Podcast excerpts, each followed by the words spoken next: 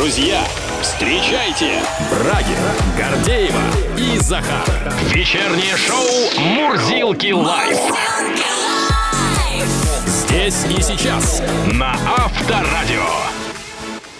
Добрый вечер, друзья! Здравствуй, страна! Привет всем! Хотел начать сегодня наш эфир песни «На морской дорожке». Ну, начни! У нас тут импортозамещение э, продолжается. И вот э, в Чувашии решили провести Октоберфест. Вот, А- кстати, отличная идея. Отличная идея в июне, Захар. Какая разница? Здесь же важен смысл Тогда праздника. это не Называй- Октоберфест, Да понимаешь? по Главное фест. барабану. Главное Главное фест. фест. И главное, э, суть понятно, что не воду из-под крана пить. Да, и я с удивлением для себя отметил, что Чувашская республика, оказывается, является самым крупным производителем хмеля в Российской Федерации. Представляете, оказывается, Во! Чувашия самый хмельной И ходить регион у нас. не надо далеко. Прекрасная инициатива, друзья. Тем более, что на, в июне у нас ожидаются три дня праздников. Вот, и можно Как устроить грамотно делают люди, а? Октоберфест. Почему Как бы, вот, собственно, слушай, нет? вот, вот Хорошая куда новость, надо вот ехать? хорошо. Только название это чуждое надо выкинуть. Октоберфест, ну что, кто, кто так пивной фестиваль называет? Должен быть тогда июньский фестиваль долго, да? Июньский Пиво. фестиваль Вот про пива. то, понимаешь, Да? пусть Октоберфест называется. Господи, Как вы- угодно, да. приживет, Главное, чтобы- приживется. Друзья, ну, в общем, поднимаем по бокалу за открытие нашего шоу. Брагин, Гордева, Захар здесь. Погнали. На Авторадио.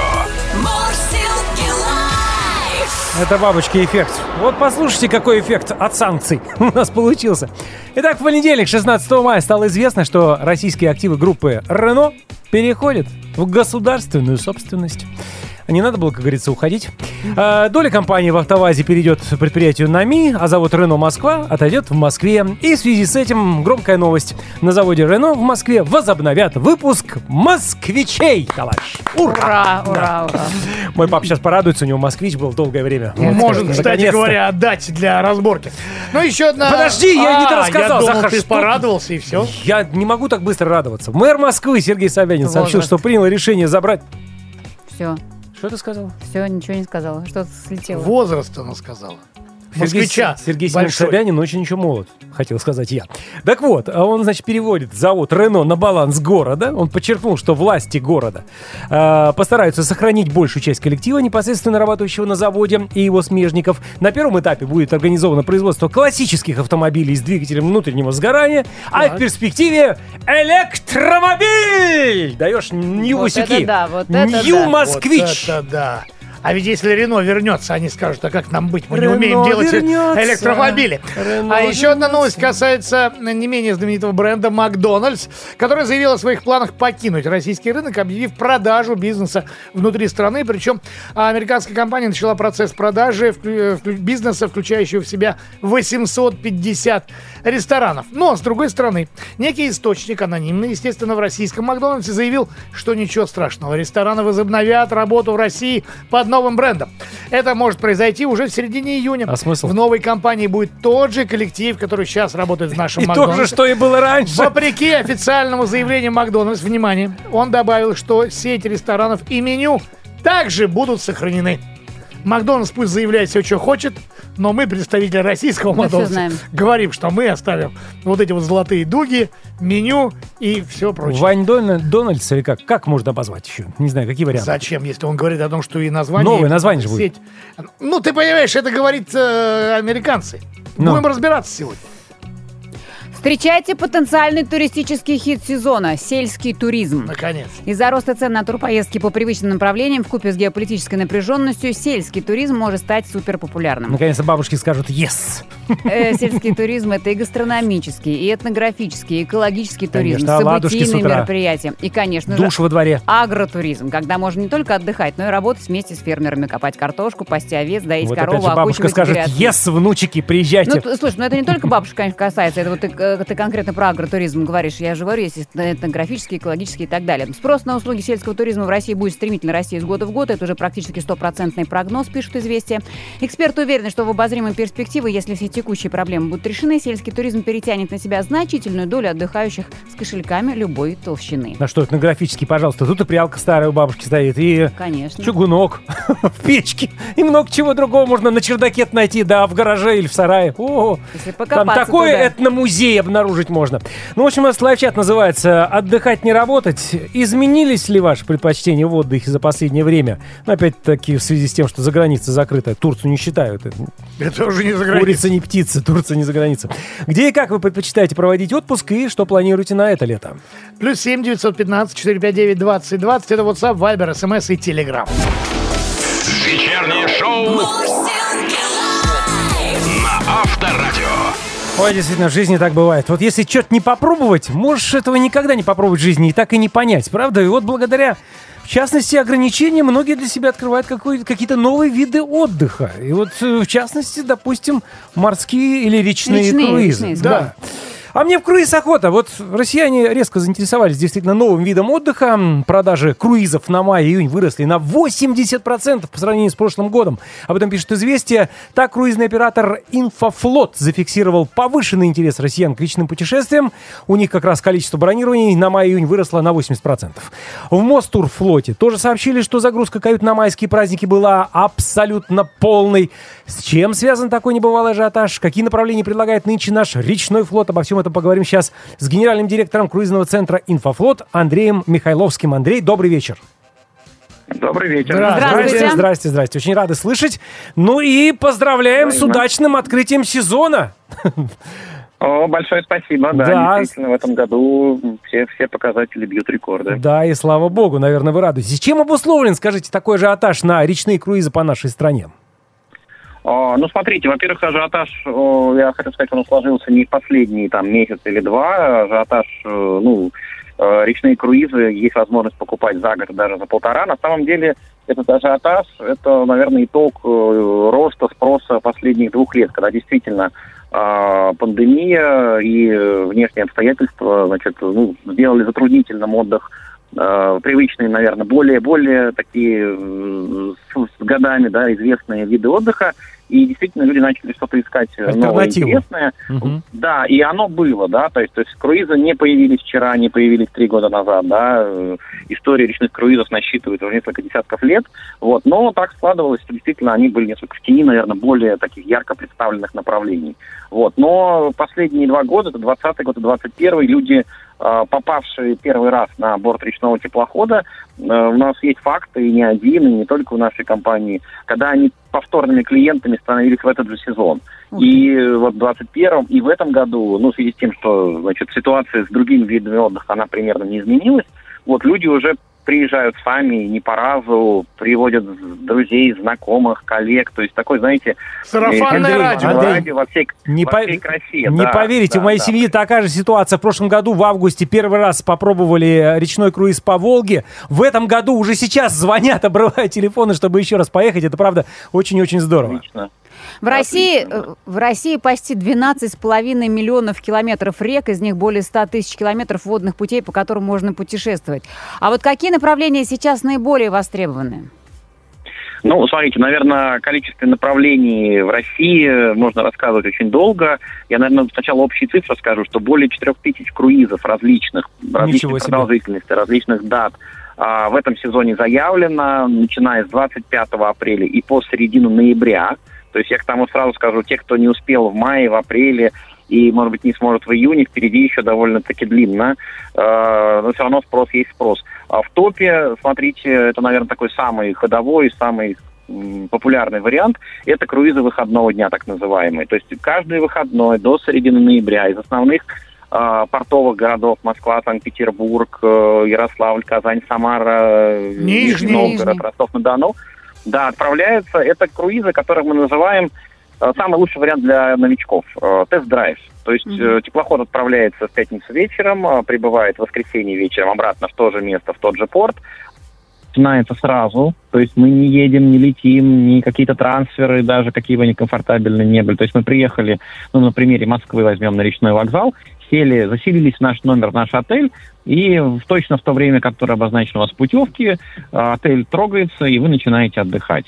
За эти два дня не надо считать, что это какие-то, знаете, облегченные варианты обычных круизов. Нет, это абсолютно такой же полноценный круиз э, с всем сервисом, со всем комфортом, со всем обслуживанием, э, с ресторанным питанием, которые видят люди в недельных, двухнедельных и даже есть трехнедельные круизы. Поэтому для тех, кто первый раз едет, самый ходовой, э, скажем так, товар, если можно так выразиться, круизный, это круизы выходного дня. А на втором месте э, это где-то 5-6 дней. Если мы берем Москву, то это города Золотого кольца нам, с одной стороны, известны, с другой стороны, с круизной точки зрения впервые можно на них посмотреть. Ну да, там еще такие маленькие А. остановочки есть. э, Булгар, по-моему, да, там какие-то вот остановки А, по... Ну, это чуть подальше, да. Мгм. Если мы смотрим там Москву, то это Углич, Мышкин, Тверь, Калязин, маленькие, да. Рыбинск, Мгм. Ярославль, Кострома. Из Петербурга, из северной столицы. Но это сразу говорю, не обязательно для жителей северной столицы, потому что э, люди в круизы приезжают э, со всей страны в Москву, в Петербург, то есть люди к месту посадки перемещаются.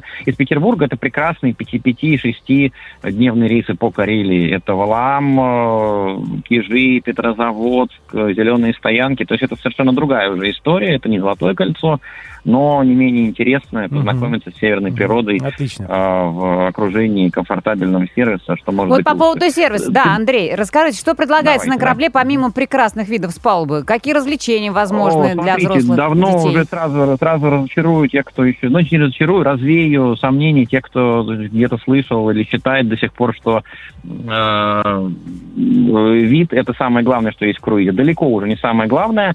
А Прежде всего, на корабль нужно смотреть как на отель. Потому что в отеле многие из нас бывали, и у многих э, большинство видов отдыха ассоциируются. Так вот, нынешнее большинство, подавляющее большинство круизных кораблей, которые предлагают нынешние компании, это комфортабельный отель. Три-четыре звезды, разлет тоже есть как бы разный, то есть и под кошелек, и под э, какие-то привычки. А, каюта, соответственно, это номер. Сейчас, э, наверное, такой хит популярности – это каюта с балконами. То есть, представьте, кроме номера, кроме места, где мы живем, спим, а, у вас еще есть такая приватная часть палубы. Что может быть лучше? Собственно, для наблюдения за теми же Ну, самыми простите, пейзажами. Андрей, а все-таки тем кораблям, которые сейчас участвуют в этой программе, многим же уже лет по 50. Это не смущает, нет? Или они А, отреставрированы? знаете, это не смущает, потому что все равно корабли у нас половину года работают, половина они стоят. И вот так вот, когда они стоят, с ними происходит э, с технической ТО. точки зрения. Ну, это не- даже не только ТО, это преобразование. Смотрите, ну, в данном случае я бы сравнивал на эти корабли со зданиями. Да, ведь есть дома, которым 50 лет, 100, 150. И есть отели, которые находятся в таких домах. Но когда э, беремся к кораблям, э, вся сменена там инфраструктура, коммуникации, э, местами обшивка. Ну, честно говоря, связи с, во-первых, техническими требованиями, да, там довольно строгими, этим приходится заниматься. Плюс очень серьезная конкуренция. Круизные компании понимают, что для того, чтобы клиент к ним шел, им надо реально не друг с другом даже Держать марку. а конкурировать с другими видами отдыха. А Но тут опять же, Мустай Карим есть, да? Простите, я вас перебиваю. Мустай. Карим это вообще пятизвездочный отель сейчас на Волге. Да, я, Да. я уже начал это говорить. То есть, на самом деле, вилка, так называемая, по сервису, она очень велика. 3, Мгм. 4, 5. э, то есть, по В общем, на любой кошелек. По сервису, по обслуживанию. Да, на любой э, кошелек, атмосферу в этом плане. Стоит только обратиться в круизную компанию, которую несложно найти в интернете. Как бы, да, Будем обращаться. Спасибо огромное за комментарии, за Спасибо предложение. вам. Генеральный Спасибо директор всем. круизного центра «Инфофлот» Андрей Михайловский был До на встречи связи. в круизе всем. Мурсилки лайф! Чат. Круизы по российским рекам. Э, В перспективе мы, мы только что обсудили как раз круизы. В перспективе у нас обсуждение сельского туризма. э, Агротуризма. как- Агротуризма, который тоже входит в структуру сельского. В общем, интересные варианты отдыха возникают у нас на фоне всяких разных э, ограничений. Мы сегодня у вас тоже решили спросить, как ваши предпочтения в отдыхе изменились, где вы предпочитаете теперь проводить отпуск, что планируете на это лето. Может, что-то новое открывать для себя народ. Помимо пляжного, традиционного сочинского или анапского. Александр из Нижегородской области начинает. Буду отдыхать у себя в селе. У нас в Большом Болдино прекрасная усадьба Пушкина, хорошая альтернатива морю. Сады и каскады прудов, пение птиц. Приглашаю. Да, кстати, глянул. Почти 500 километров. Ну, то есть так, не близко, скажем Нижегородская так. область. Нижегородская область э, между Нижним и Саранском, так, если грубо говорить. То есть э, ехать достаточно далеко, ну, вот, судя по всему, стоит, действительно. Хоть разок. Игорь продолжает из Татарстана, точнее, Казань, Москва, Питер. Как всегда, у него три населенных пункта родных. Несмотря на закрытие внешних границ, особенно сильно не расстроился. У нас тоже есть очень красивые места. Я вот сейчас живу сразу на три города и в планах на июнь посетить Байкал и Алтай. И жду погоду в Мурманской области, но пока холодно. Ну, Игорь, ну вы просто в очередной раз поражаете своим, своими барскими замашками, скажем так. И потому что одновременно сгонять на Алтай, а на Алтай тоже на два дня не съездишь, надо же посмотреть нормально, с чувством, с толком, с расстановкой. То есть это надо там, ну, минимум неделю, наверное, посвятить Алтаю. Потом на Байкал тоже не маленькая лужица, Если Да. у человека скажем прямо. отпуск. Ну, может быть, конечно, у человека отпуск. Ну, а Мурманская область вообще в другой стороне, хотя там тоже, конечно, есть что посмотреть.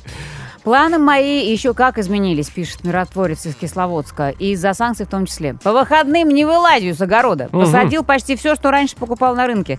Отдыхать теперь иду на основную работу. Отдыхаю от выходных. Вот такая вот перспектива у человека. Ну, есть- миротворцу грех жаловаться, он из Кисловодска, еще раз напомню. Тут тебе, пожалуйста, и Джилысу, и на Эльбрус можно сгонять, и в Гедуков в эти в Ему некогда, он в источники. огороде. Ну, слушай, Далее Владимир из Москвы. Вероятнее всего, как и в прошлом году, поедем с супругой в Крым. Вот. Ну, нормальный вари- вариант. Вот люди не меняют ничего. Вот, едут в Крым традиционно. Ну и Антонин заканчивает. На даче сидеть, в бассейне плавать.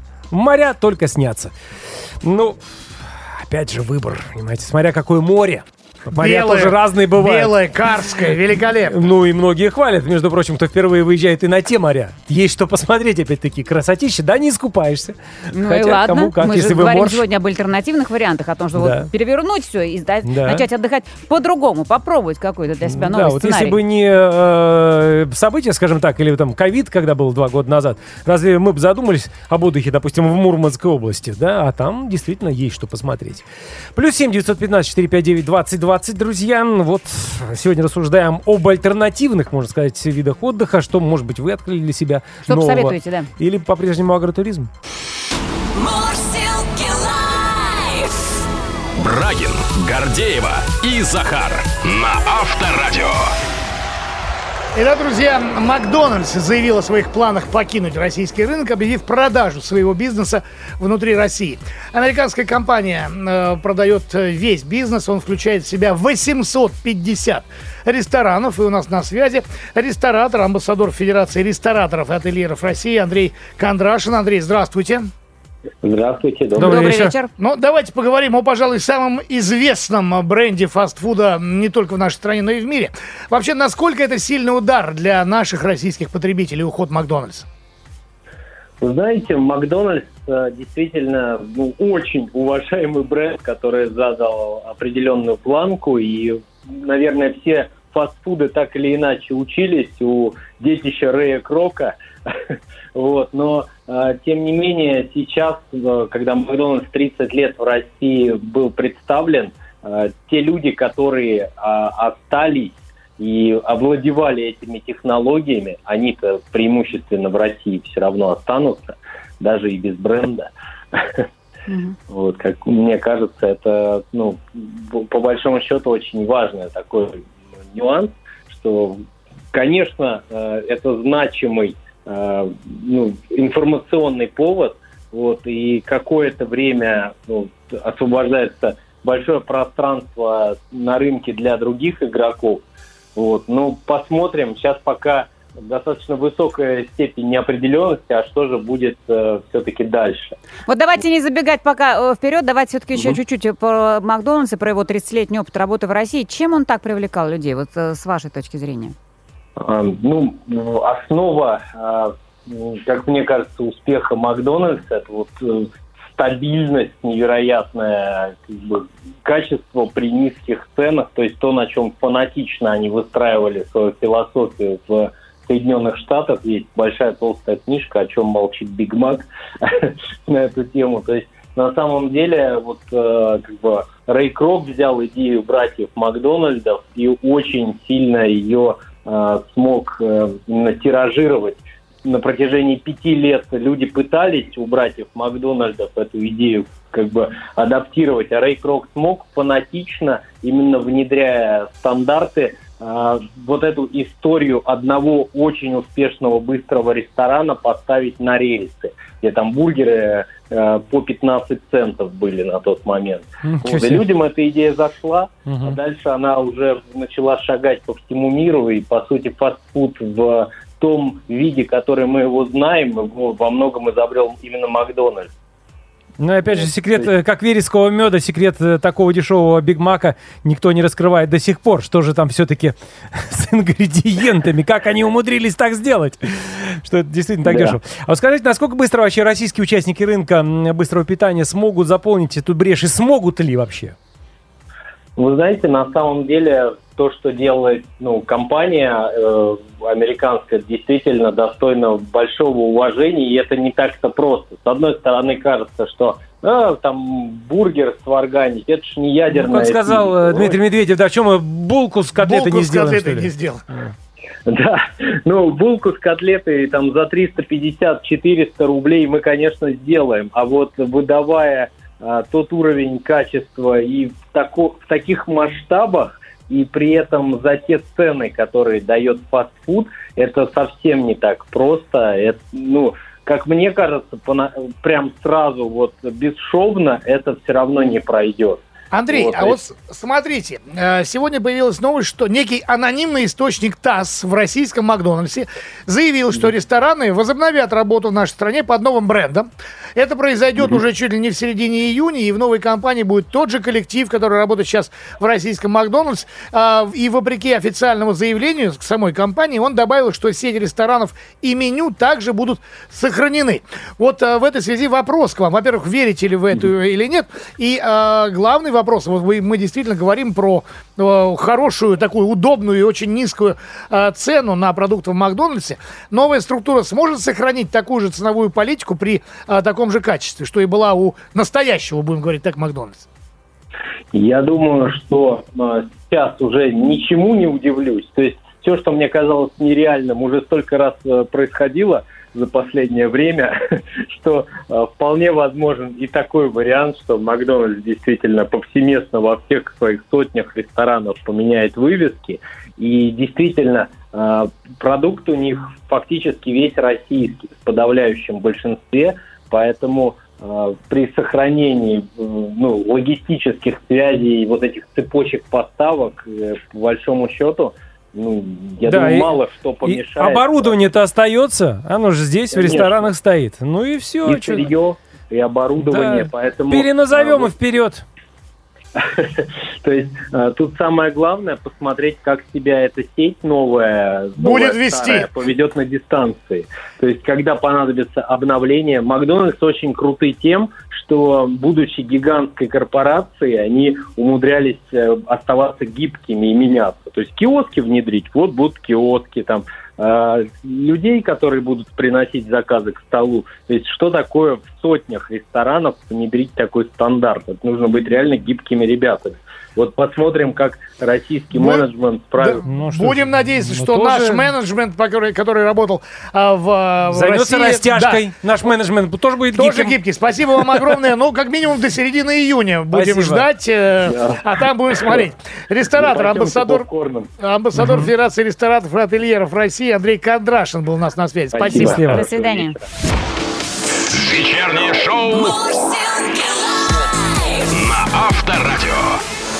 Но сейчас немножко о другом. Э, Пожалуй, самая громкая новость. На заводе Рено в Москве возобновят выпуск «Москвичей». Мэр Москвы Сергей Собянин сообщил, что принял решение забрать завод Рено на баланс города. Обсудить эту новость мы хотим с вице-президентом Национального автомобильного союза Антоном Шапариным. Антон, привет.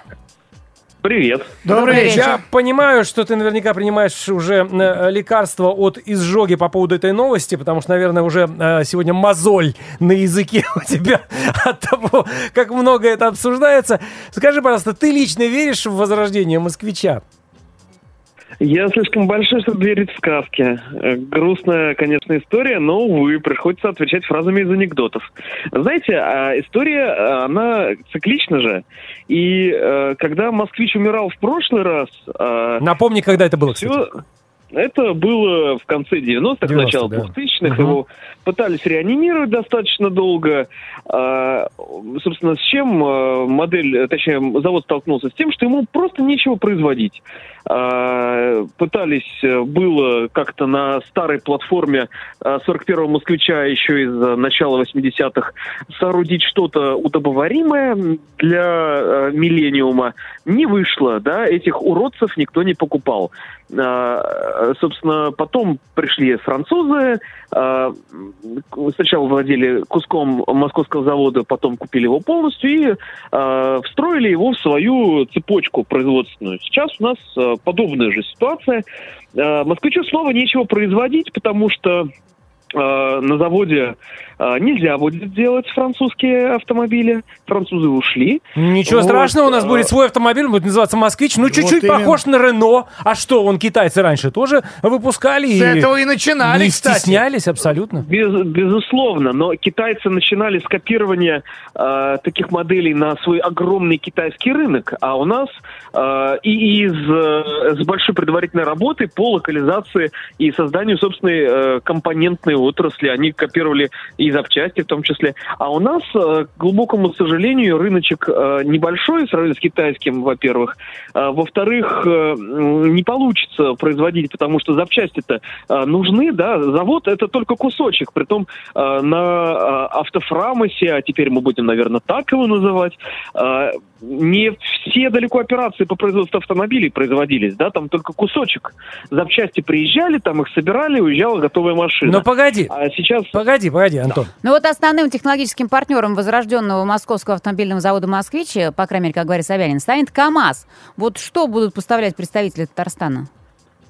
Ну, вы знаете, э, последняя легковая модель, которая была у КАМАЗа, это была АК. Да, все мы помним эту штуку, про нее сложилось много анекдотов. Вот, мало этих машин до наших дней дожили, потому что сгнили. А, э, легковой платформы у КАМАЗа нет. Ну что? Есть э, какие-то разработки на тему электромобилей, но иначе как разработками это не назвать. Там до товарного вида, как до Китая раком. Вот, поэтому, глубокому сожалению, э, КАМАЗу просто особо нечего московскому автозаводу-то предложить. Да? а, Ну, больше потому что задачи автомоб- не было Ну, поставлено. не было. Да подожди, сейчас, может быть, покопаются, что-нибудь найдут, какие-нибудь детали будут А, поставлять. Что, э, что они найдут? Да, Не знаю. уменьшенную детскую копию КамАЗа. а, КамАЗа, такую, знаете, с педальками. Ну, может быть. Ну, такие А, пикапчики. А, Понимаете, а, для того, чтобы автомобиль производить, нужна платформа, нужны двигатели, коробки передач и так далее. Это все в разработке занимает годы и миллиарды не рублей. Это долгие процессы. А здесь сейчас мы говорим, а мы сейчас всех шапками закидаем, да, но, э, собственно, закидывать-то особо нечем, даже шапок нет. Э, Современный автомобиль – это, по сути дела, конструктор из большого количества задешево покупаемых компонентов. Да, почему вот э, у французов были такие приятные относительно цены? Потому что реношники закупали э, у глобальных поставщиков запчасти по вот э, такому ультра большому опту, да, и на российские заводы, и на румынские заводы. Поэтому это было достаточно дешево. Оно приезжало сюда и тут собиралось.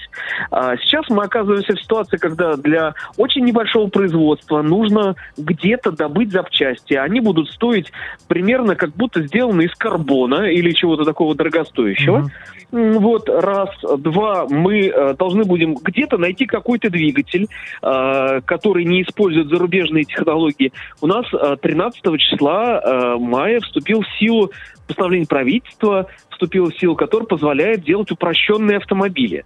Э, то есть мы Ну, да, готовимся к производству Мгм. а, ав- Евро-0, да, Лада Гранта на Евро-0, еще что-то. Сегодня вот ваш коллега Миша Антонов из другого радио Мгм. меня спрашивал, а что если возродить вот 400 408 говорит, москвич возродить? А так, по иронии судьбы, я в 408 москвиче сидел на прошлой неделе в субботу. Вот, и он говорит, ну это ж он ретро-автомобиль, он у Крайслера был же ретро-автомобиль похожий. Вот. Разница в том, что э, э, у Крайслера он казался ретро-автомобилем. Это а Воежор, что ли, да, который, или как он там назывался? Воежор, по-моему, Ну, да? Пятикрузер. А, мгм. э, у Крайслера был. Не суть. Это допотопные технологии середины 20 века. И сейчас на них возвращаться, а кто такое купит, кому это нужно? Да, только от очень большой безысходности. И от этой безысходности нас должен, по идее, спасти параллельный импорт, который правительство у нас предлагает. Но для того, чтобы он заработал, нам нужно будет отменить еще э, техрегламент, в котором прямо написано, что э, параллельный импорт запрещен. То есть у нас один э, акт постановления правительства Вот разрешает. отменить Вот. регламент вообще дело росчерком пера. Кому он сейчас нужен? Тем более, что он э, Собянин добавил по поводу, значит, захвата мирового автомобильного бизнеса. Э, будет произведена локализация производства в России максимального количества автокомпонентов. Вот. Понимаешь? Сейчас мы шуканем, как говорится, заводы все Да, подтянем, конечно. и будет у нас Скаканем, да. российский автопром. Да. А АвтоВАЗ может чем-то помочь, скажи, пожалуйста, в этом плане? А авто, АвтоВАЗ, ну, техно, э, понимаете, это как в палате на аппарате искусственной вентиляции легких будут не один пациент, а два. Э, Вот. Э, И «Москвич» и «АвтоВАЗ» будут находиться на соседних койках. Ну, как ты они, вот, а, будут конкури- конку- они будут конкурировать за бюджетные средства, которые будут выделяться на эти заводы, потому что «АвтоВАЗ», мы же помним, Ну? да, чем он занимался в 90-е? Он потреблял бюджетные средства. «Москвич» занимался ровно этим же. Собственно, мы возвращаемся на тот же цикл. Ну, подожди, ну, что-то надо начать, а потом, значит, А мы наш, потом мы новый мир построим. электромобили. Да, О кстати. чем тоже мечтает мэр Москвы. Может быть, действительно на этом... Электромобили это чудесно. А, Особенно было бы а, хорошо, если бы было их, во-первых, где заправля- заряжать. Раз, инфраструктура для них У меня около дома стоит совершенно заправка. гомеопатическое. Это повезло. У меня а удлинитель еще, есть, а, я могу выкинуть из окна. На втором Очень этаже. длинный 40-метровый нужен. Да. Вот. Я прям представил, как э, наши дома, они сначала все как э, бородавками покрылись кондиционерами, а сейчас все еще выбросят вниз э, каждый по шнурку. Антон, мы слышим А, твой это скепсис, да. Мы слышим твой скепсис, и а, понятно, что серьезно к этому... Мы по тебя по-серьезному хотели Но спросить. это мы не можем серьезно, а Сергей Семенович серьезно. Он Ну большой политик, он об этом на всю страну А сказал. вот потом, знаешь, Он хорошо смеется это тот, кто смеется последним. Вот посмотрим через год, как получим москвич такой, что с двигателем от КАМАЗа. Электромобиль. А на причитающуюся мне премию я куплю автомашину «Москвич». Спасибо за комментарий, вице-президент Национального автомобильного союза Антон Шапарин. Антон, до новых встреч. Будем ждать Да. москвича. Мурсилки live! Live чат. Может, весь мир, конечно, и ждет, но мы не едем. У нас теперь другие планы. Мы меняем свои планы на отпуск э, в связи со всеми а, событиями, с тем, что за границу неудобно, невозможно и так далее. И вот мы как раз сегодня выясняем, что вы для себя нового открыли, какой новый вид отдыха для себя придумали, а, где и как предпочитаете проводить э, отпуск в конкретно вот грядущее лето. А, Ирина из Санкт-Петербурга. Итак, в Мурманской области отдыхаем теперь зимой и весной. Там Вот. шикарный горнолыжный курорт. Вот, На лето хотели по традиции в Абхазии, но отель, в котором постоянно останавливались последние 4 года, вдруг задрал цены в разы, а сервис все тот же а Советский Союз. Поэтому стали искать альтернативу, смотрим Ессентуки. А хотелось бы снова на Байкал, так как не все еще видели, а в Бурятии и в Иркутской области, а Северобайкальск еще совсем неизведан. Также в мечтах Алтай, Курил и Камчатка. Прекрасно, Ирина. Но все-таки я стараюсь, предлагаю на э, Абхазии-то крест не ставить, потому что варианты-то есть. Не обязательно ездить в один и тот же отель. Сейчас есть альтернативные варианты, правда. Я сам тут искал, и можно... Ну, если вы едете в Абхазию не за отельными приключениями, а все-таки ради природы, которая там есть, да, ради моря, мне кажется, можно поискать и найти нормальные варианты. Александр продолжает. Из Адыгеи этим летом отдыхать буду с женой на даче. Лес, свежий воздух, зайчики, белочки бегают, речка в пяти минутах, грибы, ягоды, нафиг мне это море и прочее не сдалось. Ну, Здоровый взгляд на предмет. Белочка может прибежать э, и не только на дачу. да, но с другой стороны, каждый год одно и то же. Белочка-зайчик, белочка-зайчик, белочка... ну, на какой-нибудь пятый год жена скажет, слушайте, я хочу уже куда-нибудь, помимо белочек куда-нибудь Подальше. отправиться. От зайчика. Меня твоя белочка уже Ну, достала. хотя из Адыгеи люди, там же свои красоты есть. Нижний Новгород на связи. В июне в отпуск собираемся на озеро Байкал на машине. Много городов посмотрим по дороге. Думаю, будет Да. прикольно. Неделя туда, неделя обратно, вот и отпуск. Пролетел. Байкал сфотографировался и обратно поехал. Елена дальше. А, Много раз ходила с семьей по рекам России. Это чудесно. На любой кошелек разные программы. На каждой остановке, как правило, три вида экскурсий. По городу или по, по местам боевой славы, или этнические. И обязательно паломнические, по святым местам. Всегда можно что-то выбрать. Везде замечательное питание, прекрасные экскурсоводы. Во время всей поездки с утра до вечера э, ребята а, развлекаются на борту. А, и песни под баян, и детские комнаты, и регулярные концерты, и диско, и настольные игры, и мафия, и что где когда. Мы всегда ездили компанией «Водоход» и в сторону Валаама, и до Астрахани, и обратно. Но не рекомендую туры выходного дня, так как знаю не понаслышке. В основном там только пьют и пьют. Кто? Причем И много. Пьют и поют, Захар. Поют. Я думаю, Поют. Хорошо, пьют и поют. Пьют-то как раз мало смущает, а поют, понимаешь? Это Причем много. А вот дней на 5 это уже да, можно и различные и новые города посмотреть. Рекомендую. В этом году хотим по реке Лени попробовать. Коллеги, нам нельзя на тур выходного дня идти. Мы будем петь Пить много. Плюс 7 915 459 20 20. Ваши варианты отдыха. Может быть, что-то альтернативное, но вообще уже, да, забавный вариант. Брагин, Гордеева и Захар. Вечернее шоу на Авторадио. А Бизнес-омбудсмен Борис Титов предлагает упростить лицензирование розничных продаж алкоголя. Как считают в аппарате бизнес-омбудсмена, это позволит упростить жизнь десяткам тысяч предпринимателей, а также увеличить собираемость налогов и снизить долю контрафактного алкоголя. Опять про отдых, да? Продолжаем мы. Да. Поговорим с директором Центра исследований федерального и регионального рынка алкоголя Вадимом Дробизом. Вадим Иосифович, здравствуйте. Да, добрый вечер. Добрый вечер. Добрый, Расскажите, добрый. пожалуйста, для людей, скажем, прямо несведущих, э, типа нас, насколько сложно сегодня получить лицензию на продажу алкоголя? Ну, для человека простого и не с рынка алкоголя практически вообще нереально. Это космос, потому что огромное количество требований предъявляется к торговому объекту для того, чтобы начать продавать алкоголь. У нас, э, ну, наверное, миллион ну, я уж условно говорю, конечно, не миллион, но, может быть, под миллион торговых точек в России. Тем не менее, лицензии имеют только 230 тысяч торговых точек. И Ой-ой-ой. у них Остальные? порядка 50 тысяч ресторанов. Поэтому, э, ну, достаточно непросто. Ну, кстати, для того, чтобы продавать пиво, лицензия не требуется. Вот. Хоть что-то Слушайте, хорошее. а вот на сегодняшний день лицензию получает каждая торговая точка или вся сеть? Нет, вы знаете, в том-то и дело. Вот были прецеденты, некоторые крупнейшие наши сети э, экономят деньги. Ну, например, в регионе, там в какой-то области работает там 400 магазинов какой-то крупной федеральной сети. Так. Вот если и они из хитрости брали одну лицензию за 65 тысяч рублей в год на все там 400-500 магазинов. Но в Хитрецы. этом случае, Мгм. конечно, они рискуют. Да, они экономят огромные деньги, если бы брать на каждую точку. Но, например, один магазин проштрафился при такой лицензии, ну, продал там алкоголь несовершеннолетнему. И лишали э, лицензии, то есть фактически лицензии лишали не один магазин, а, А все. фактически А всю сеть. все Мгм. 400 магазинов. Недели две сеть, как правило, не работает, потом уговаривают как-то, но э, есть определенный риск. Понятно, что... Но, понимаете, не все же сети такие огромные. Э, практически сегодня ни сетевых магазинов в России не осталось. То есть все они какие-то сеточки. Какая-то сеть там тысяча магазинов, а какая-то сеть там два три магазина ИП. И поэтому вот за 2-3 магазина человек платит 65 тысяч рублей в год, там, ну, если он на 3 магазина берет. И за 500 магазинов э, тоже 65. Поэтому, конечно, надо сделать э, иначе, и об этом много лет говорят. То есть, по крайней мере, надо снизить, ну, может быть, раза в два, в три стоимость лицензии, но брать ее с каждой торговой точки.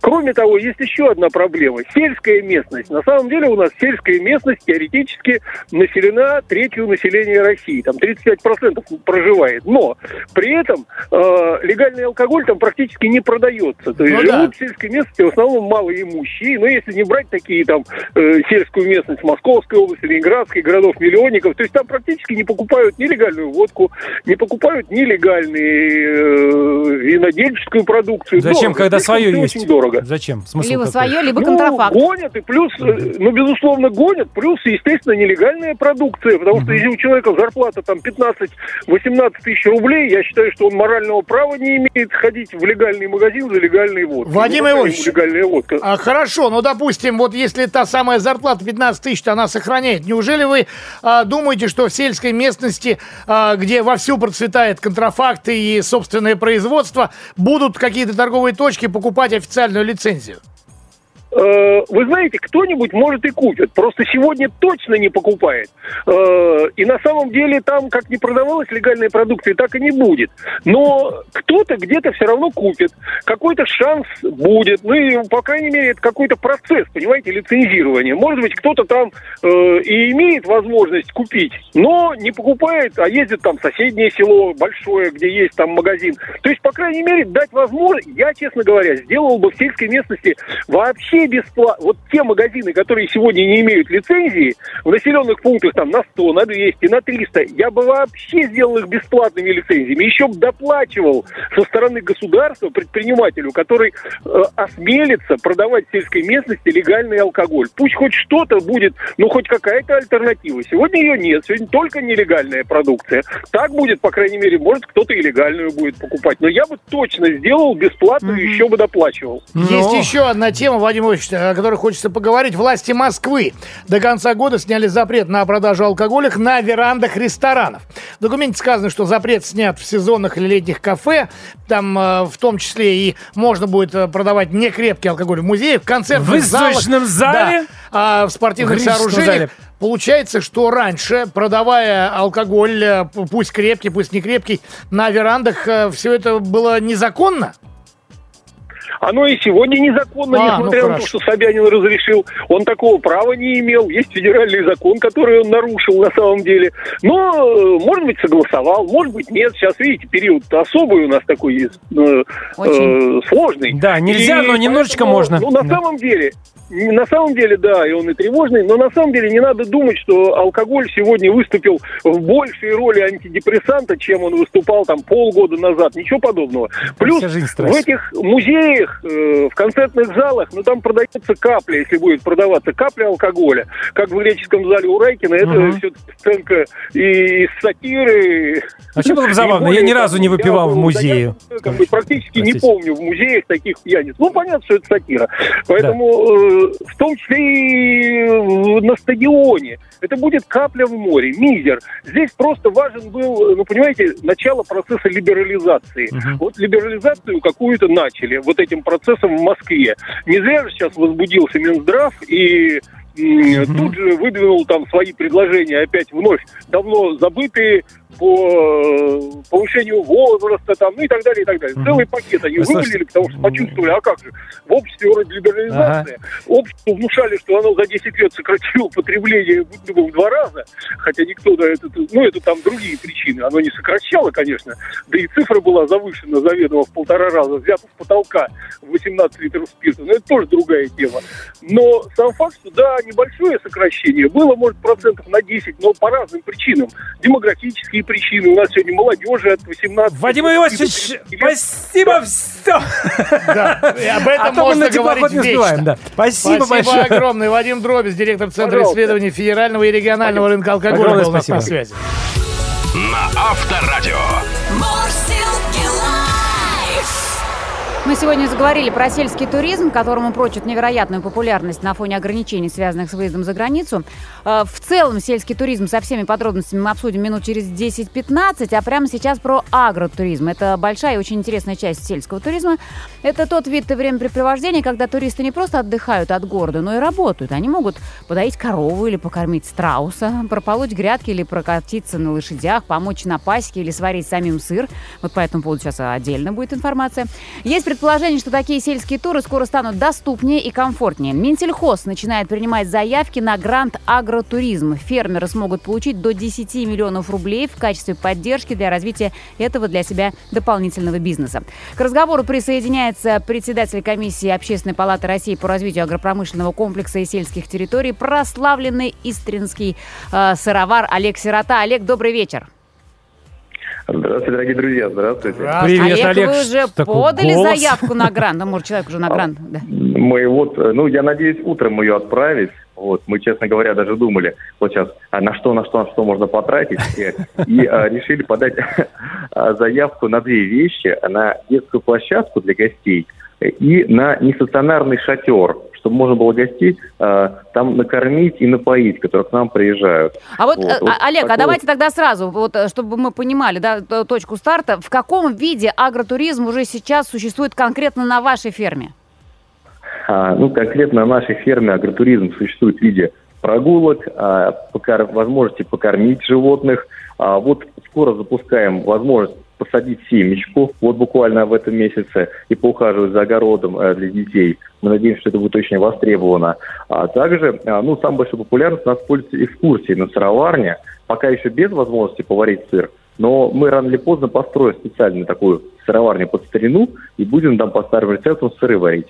Но сейчас пока можно приехать на экскурсии, посмотреть, как у нас сыр варится, как корова доится, как они гуляют на пастбище, посмотреть музей истории русского сыроварения, экспонаты а, и все продегустировать. Но тут есть небольшая проблема. У нас, как у большинства фермеров, не хватает посадочных мест, и вообще кафе у нас как-то мы, ну, не, не- кафе строили, а сыроварню все-таки, и ферму. Вот. И как раз именно с инфраструктурой самые большие проблемы.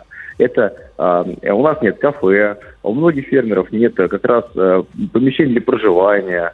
А, вот. э, Речь идет о всяческих... Ну и к вам а, тоже конкретно же ведь при- приезжают, Это если э, больше все-таки ваш агротуризм, он не совсем агротуризм, это больше такой экскурсионный, просто, да, на, история. на, на- на фоне фермы, скажем так, да, то есть они одним днем все приезжают, э, смотрят Да, да, э, и уезжают.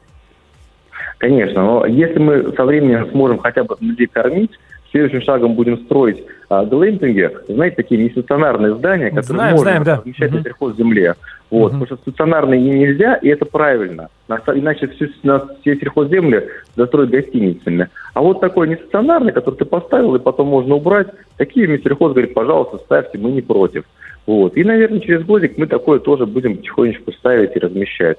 Вот. Отлично. Я, Олег. я на самом деле очень верю в Ну, это- в смотрите, это коль-. Коль уж вы сказали, что на- в настоящее время э, не разрешено строительство гостиниц на землях, на землях э, сельхозназначения, но вот некоторые эксперты, в том числе и ваши коллеги, говорят, что наоборот это серьезное препятствие для активного развития агротуризма, потому что ну, человек э, приезжает, он хочет где-то жить, а получается сейчас единственный есть вариант в доме у фермера только остановиться.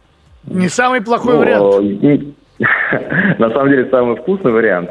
Вот. Но а, если серьезно говорить, то а, ну, если значит, строить гостиницу на сельхозземле, то лично я останусь вообще без земли. Потому что у меня 46 гектаров своей земли, еще тысячу гектаров мы арендуем.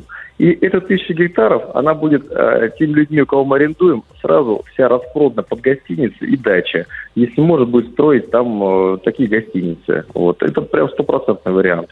И вообще никакой нашей фермы уже не будет. Поэтому я считаю, что запрет совершенно справедливый.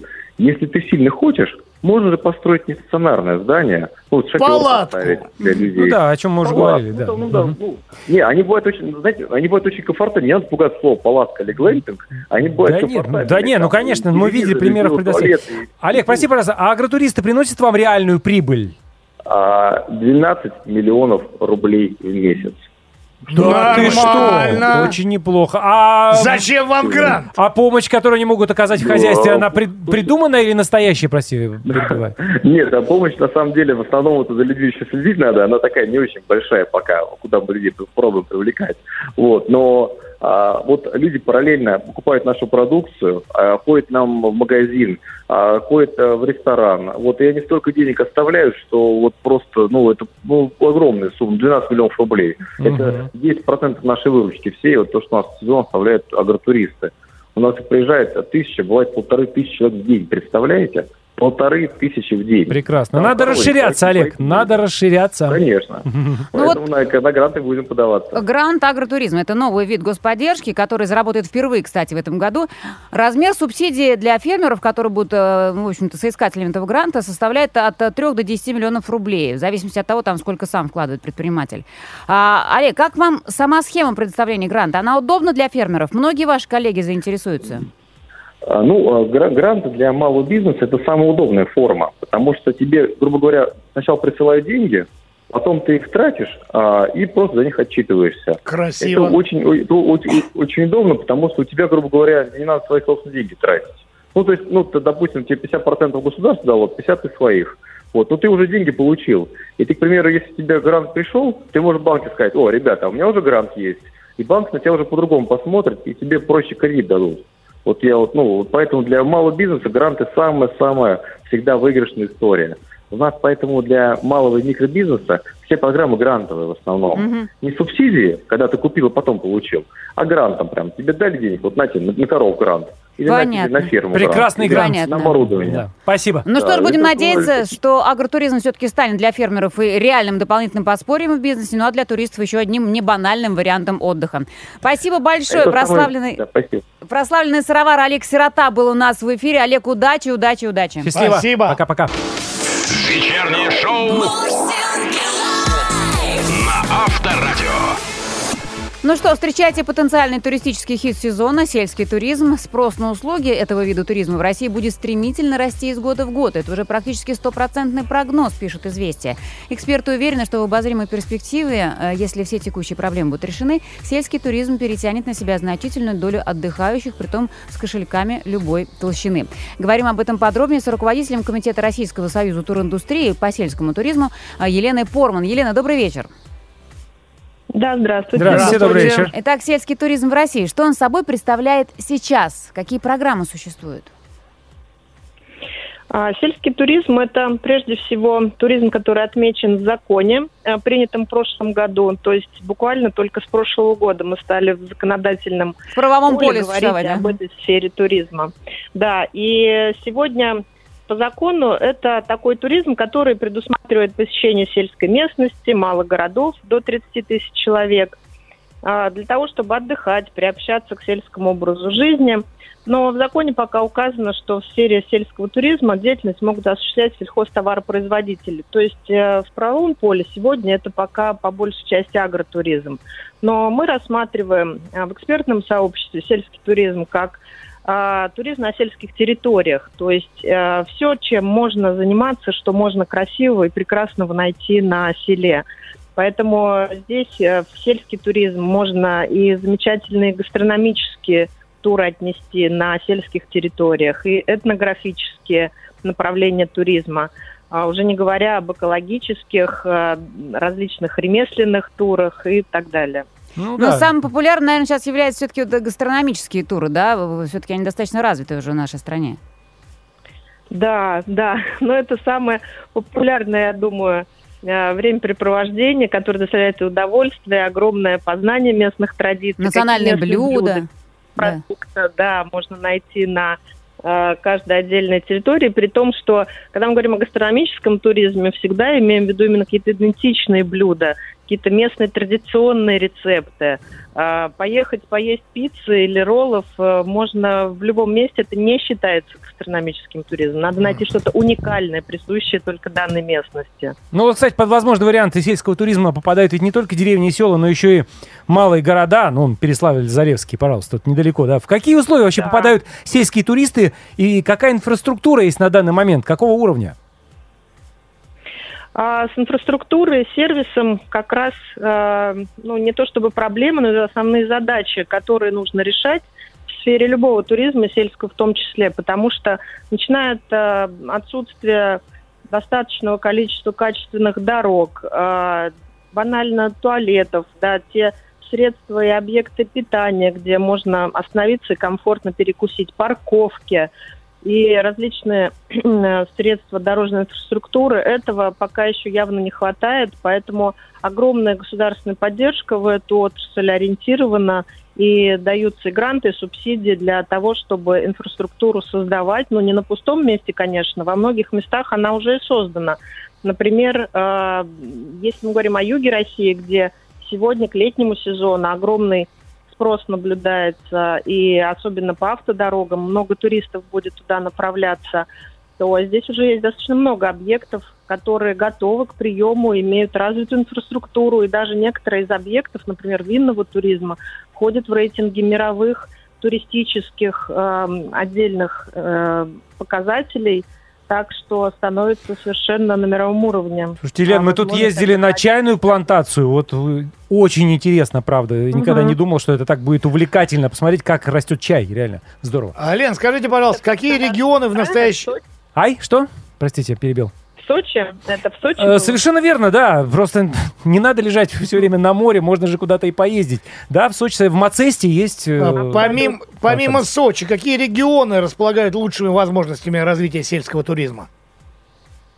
Ну, если мы говорим о Краснодарском крае, Сочи, то очень яркий, очень красивый сельский э, вид туризма сейчас – это винный туризм. Это Краснодарский край, Крым, Севастополь, Ростовская область.